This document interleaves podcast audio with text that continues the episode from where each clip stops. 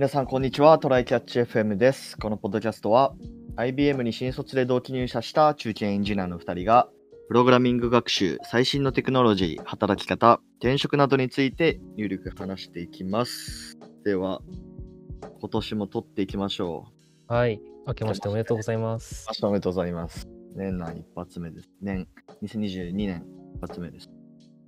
はい。えー、まだね、実家にいるんですけど、まだっていうかまあ、今1月2日だけど、うん。コスさんも実家に帰ってる。あ、はい。僕も実家にいますね、今。うんうんうん。まあ、あの、実家帰るとさ、うん。まあ、めちゃめちゃ、あのパソコンのことを聞かれるんですよ。ああ、そうですね。僕も今回帰って一回聞かれましたね。何聞かれた？えっ、とね、あの、親の仕事の関係とかで、あの、うんオフラインで、のうんうんあまあ、えっ、と、まあ、親の、まあ、なんだろう、仕事の関係の人でオフラインでしかパソコン使えない人がいて、その人のために、あの、オフラインで使える、えーオフィスを、えうんー、Excel っぽいものを入れたいと。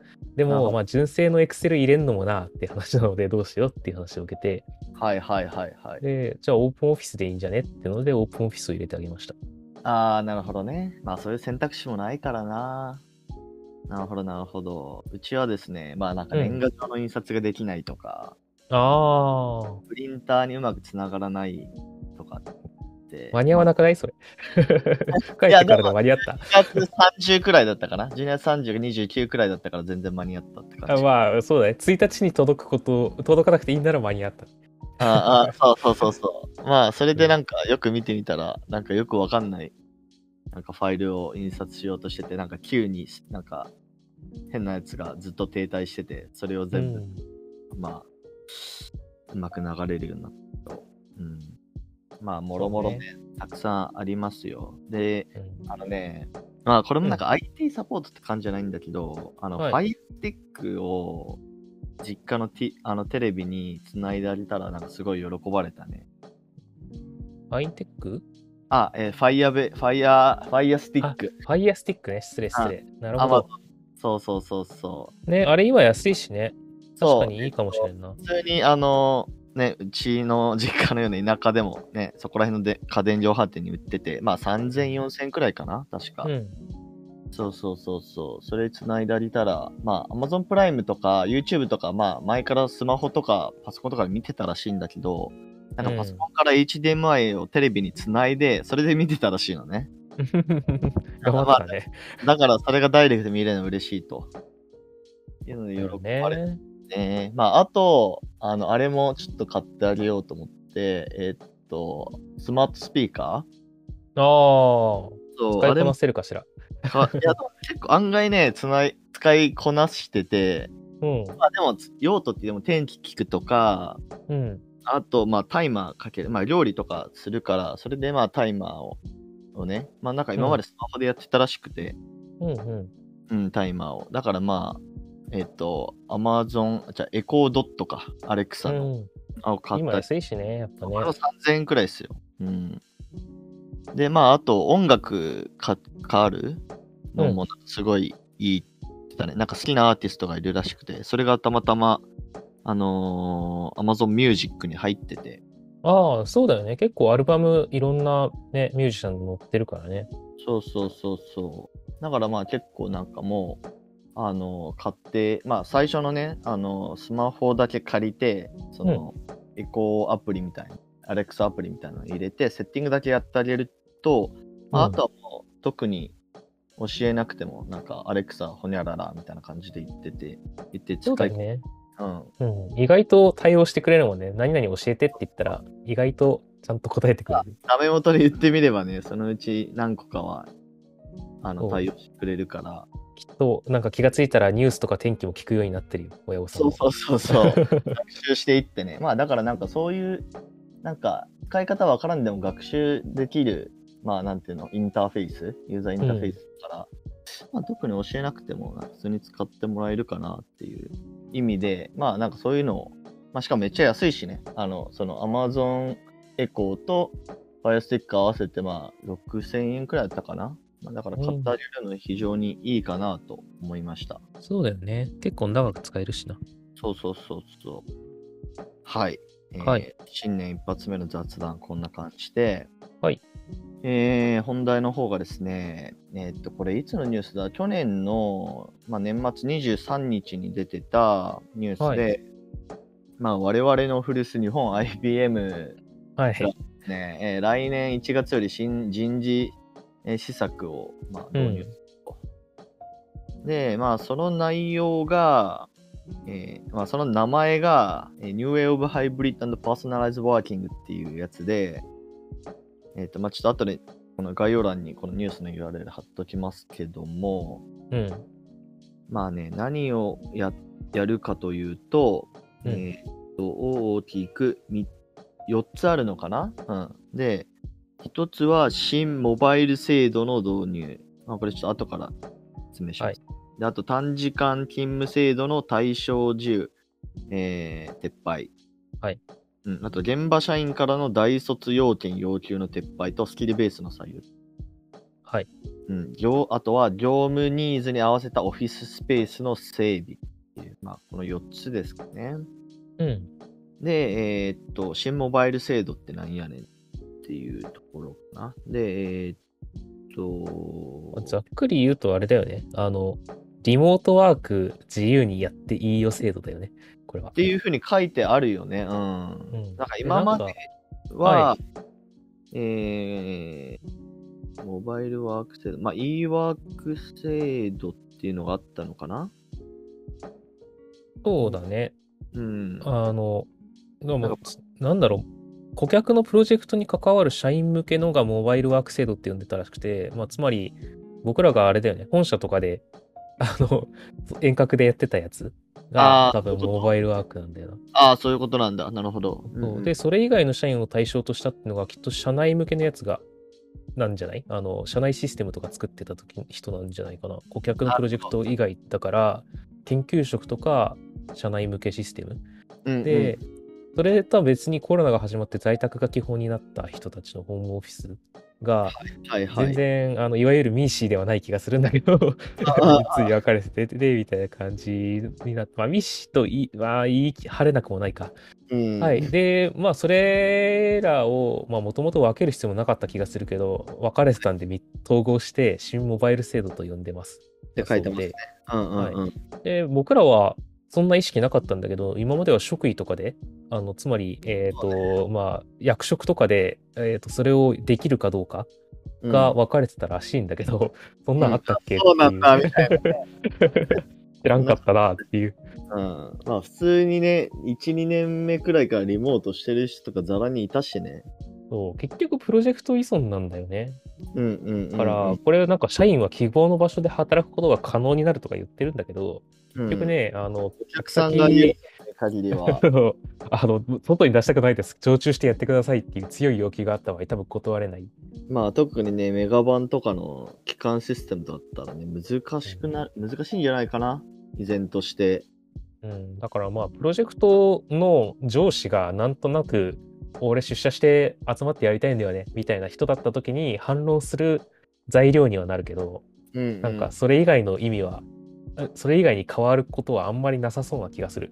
まあなんかこの文だけを読むと、まうんあそういう風には見えてしまうかな。そうただ、まあの、うんこれは僕ら、えっ、と、が知ってる、まあ、働き方をある程度知ってるデータサイエンティスト、コンサル、エンジニアとかその辺の話であって、あの、お客さんに向けのプロジェクトとかをやってる人たちの話であって、うんはい。これもしかしたら、あの、コールセンターの人とかが含まれる可能性があるなって今思った。ああ、なるほどね。それは家で自由な場所でできるっていうのは結構大きい話なので、あ確かにのそういう人たちにが含まれるならいい、とてもいいことかもしれないですね。うんうんうんうん。なるほど。で、えーっと、次の、えーっと、短時間勤務制度。まあ、これはまあ、あ、確かにそうなんだとか。まあ、その新しい取り組みだなっていう感じかな。うんまあ、だから今までは介護、育児、障害への対応に限られてたけど、うんまあ、今年からは、えーっと、まあ、特に理由はつけなくていいですよと。うんうんうん。うん。まあでもどういう人なんだろうな。まあ単純に、その、めちゃめちゃバリバリ働きたいですよっていう人だけじゃないっていうことなのかな？だからもう。まあ、のんびり過ごしたい人とかね、そう趣味を充実充実させたい人もそうだし、うんうんうちの年収だったらね、あの、多分、5分の4になっても普通に生きていけるから、いけるんじゃないかな？うんそう。いや全然いけると思うよ。そうだね。なんかさ、例えば外資コンサルとかだとさ、まあ、それこそうんマッキンゼーとかでよくさ、アップオアアウトみたいな話ってあるじゃんか。まあなんか出世しないんだったらやめろみたいな。うん。でも IBM って結構昔のカルチャー、昔からのカルチャーとして、うんまあ、別に出世したくないんだったらそれでもいいよみたいな。なんかそんなカルチャーあるかなって思う。そうだよね。なんか、この職員になって、なんかこう、例えば1000万超える職員になったらもういいやってことで、なんかゆるゆる仕事して、資産形成やってる人とかいるし。あああなんか、そこめっちゃ好きだけどね。うん。そうだね。各々の働き方を尊重するというか。うんうんエンジニアでも、まあ、言うてその、まだ開発をやってられるような職位でも、あの、うんうんそこそこというか、まあ、日本の平均からしたらいいお金をもらえるので、確かに。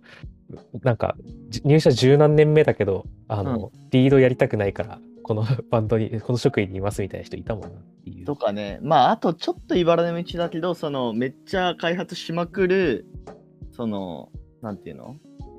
キャリアパスもあるよね。まあ、要は。まあね、あの、もう本当に何でも、フルスタックのすごい版みたいな人になるか、あの、自分で仕事とは別になんかいろいろ作って、それをはなんか発信して、社内での立ち位置を確保するとかなんだけど、エンジニアがそれを必ずしもやりたいかって言われるとそうでもないかもしれないので、まあちょっと、あの、バリバリやる人はそういう方法もあるよって感じだよね。なんて名前だったっけ？えーと D ?DE か。Distinguished Engineer っていう、なんか職位あったよね。まあね、でもあれがめっちゃもう上うのん職位だよね。なんかそれのなんか中間くらいの職位って何なのかよくわかんないけど。正直開発だけやっててあそこにたどり着けはしないよなっていう、すまごいエンジニアなのはわかるんだけどっていう。確かに確かに。うん。っていうのもまあある感じですそうねね。。まあでもえ、あと、あれじゃん、実家が農家の人とかさ、やっぱり、はいはいはいはい。そういう実家を手伝いたい人とかもいるだろうし、確かに確かに。いろいろありそうだよね。あの、ここ障害は入ってるけど、うんあの、なんかこう、手帳がもらえるとかそういうもんではない持病があって、週1でちゃんと病院行かないといけない人とか、なるほどな。入るかもしれないね。まあそしたらまあより幅広い採用とかが可能になるっていう感じですね。自分が当てはまるかなって心配しなくてよくなるのは結構でかいと思うので、いいことだと思いますね。確かに確かに。でまあちょっとそれ関連で次の施策もあって、まあ要はえーっと大卒じゃなくてもいいよっていう採用ですね。そうだね。あんまり僕らはなんかまあキャリア的に気にしたことはなかったけど、うん。どうだろう。正直、あの、よかなり限定的だとは思うよね。なんか、うん。じゃあわざわざ大卒じゃない人を取るのかってなった時に、専門卒とかの人を取るかっていうと、わざわざ取らん気がしていて、あれ？高専の場合はどうなるんだあれって大卒扱いにならないよね。高専は多分扱いが専門とかになるんじゃないかな。うんうんうん。ら高専はね、あり得るか。なんか、そうだよね。うんね、ネームバリューのある高専とかだったら全然優秀な人いるから、ただ結構それで優秀な人大学に行っちゃったりするから、その後、2, うん年間やって卒業してとかがいるから、なるほど。結局そうなりやすいっていうのと、なんか、けもし専門卒を取るとしても、なんかインターンとか、どっかでなんかバリバリやってた人みたいな、なんか結局特殊な人、そういう尖った人しか取らんじゃんみたいにはなる気がするから、まあまあそういう、尖った人を取るための制度だよね、きっとこれは。そうだね。まあ結局その専門卒で優秀な人、専門卒、高卒、高専卒で優秀な人が、まあ要はうん例えば IBM 入ろうと思ったけども、まあうん大卒要件がいるから、まあちょっと別に俺今からでもバリバリ働けるんだけど、でもまうんあ仕方なしに大学行くかみたいなところが、まあなきにしもあらずだろうから、そうね。あの、だから職歴の方とかをむしろ見てあげる。うんうん最終学歴は別に見ないっていう感じなので、あの、うん、専門卒の新卒が取られるかというとそうではないのかなっていう。まあ、あの、新卒もって書いてあるけど、うんうん新卒はどうかなっていうね、よっぽどインターンとかで結果残してるとかじゃないはいと厳しいんじゃないかなっていうような予想をしてます。なんるほどね。傾向としてね、今まで見てきた感じの。はいうんうんうんはい。で、最後が、えーっと、変化する社員の顧客、変化する社員や顧客の職場ニーズに合わせサテライトオフィスの設置場所、数や座席数など最適化する。なるほど。サテライトオフィス増えんのかな？増えんのかな？最適化って減らしそうな言い方するよね。うん、まあ、そういう捉え方もできる。まあ、ちなみにサテライトオフィスっていうのは、まあ何、IBM の人、IBM 以外の人だとなんかピンとくるかどうかわかんないですけど、まあ、IBM って、えっと、水天宮っていう、まあ、すげえマニアックな場所に、あの、でっかい本社ビルあるんですけど、まあ、中央区だからね。うんで、えーっと、サテライトオフィスは結構いろんなところにあるんですよね。新宿、渋谷、えー品川、池袋、あ新橋もあったっけ？新橋もある。うん、新橋。あと、まあ、都都内だと、まあ、そういうところにあったりするんですけど、まあ、要は、お客さん先に行って、まあ、それからまた、あのーね、箱崎、水天宮に戻るのしんどいから、まあ、そこのサテライトオフィスで、まあ、ちゃちゃっと仕事を終わらせて、家帰りとか、まあ、はたまた別のお客さん先に行くとか、っていう時に、まあ、使うみたいな、まあ、オフィスがありまして、一応、あの、まあ、補足として、あの会社の、えー、と内部扱いの場所なので、あの、えー、とイイントラネットが使えるとか、あ、そうね。うんあのお客さん、予約したらお客さんも、えー、とい呼んで、えー、と会議室を使えるとか、結構いろいろとあの社社内機能を使えるのであの、いいよっていう、本当にオフィスとして外部、あの外にあるよっていうようなものです。そうね。まあちょっと話それちゃうけど、なんか1、2年目の時とか結構週末にこのサテライトオフィス集まってなんかアプリ開発とかしてたね。そうだね。ああ、懐かしいね。ね。あ うん確かに。で、あとはコロナ禍だと、あの、リモートワークをするときに、たまにその集まって会議するかみたいなときにわざわざ本社じゃなくて、みんなが行きやすいサテライトオフィスを選んでとか、そうね。こはあの飲み物がタダで飲めたりするとか、ああ、まあまペットボトルとか置いてあってね、あ、確かにがあっ確かに。たりするので、まあそういうこともしてた、そんなサテライトオフィスが減るのかと思ったけど、でもサテライトオフィス利用の増加が見込まれる2022年上半期には外部のオフィスサービス企業と提携して施設の利用を開あーこれ WeWork とかじゃないの？わかんないけど。確かにね、外部のオフィスサービスっていうことはもともとあったんですよ。IBM の一部のチームで。あったね、なんかこう、外に見せるためのキラキラプロジェクト的なやつ。言い方悪いけど。系なやつで WeWork 使ってますみたいなやつあったんですよ。まあそれがちょっと拡大されたりするのかな。まあ WeWork かわからんけど。うん、ある程度使えるところが増えたり、もしこれがなんかある程度みんな使っていいようになったら、すごいことだけど、まあ職員数が多すぎて、それだとちょっと溢れちゃうから、さすがにそれはないかな。感じたね。まあちなみにその WeWork は、あの、今度うちの、僕の今いる会社も使用を開始するので、はいえー僕も使えるようになるかなっていいな。なるほど。まあでも、例えばさ、プロジェクトワークだとさ、うん。まあ、結構同じ部屋に缶詰状態でガリガリやるのとかって、まあ、結構はかどるじゃないですか。そうだね。でもまあ、あのー特に IBM のオフィスとかって基本全部フリーアドレスになってて、うん。あのー同じプロジェクトの人でも結構離れた場所に座ったりすることがまあ、ほとんどだから、そうだね。会議室取ろうにも会議室難民になったりするしな。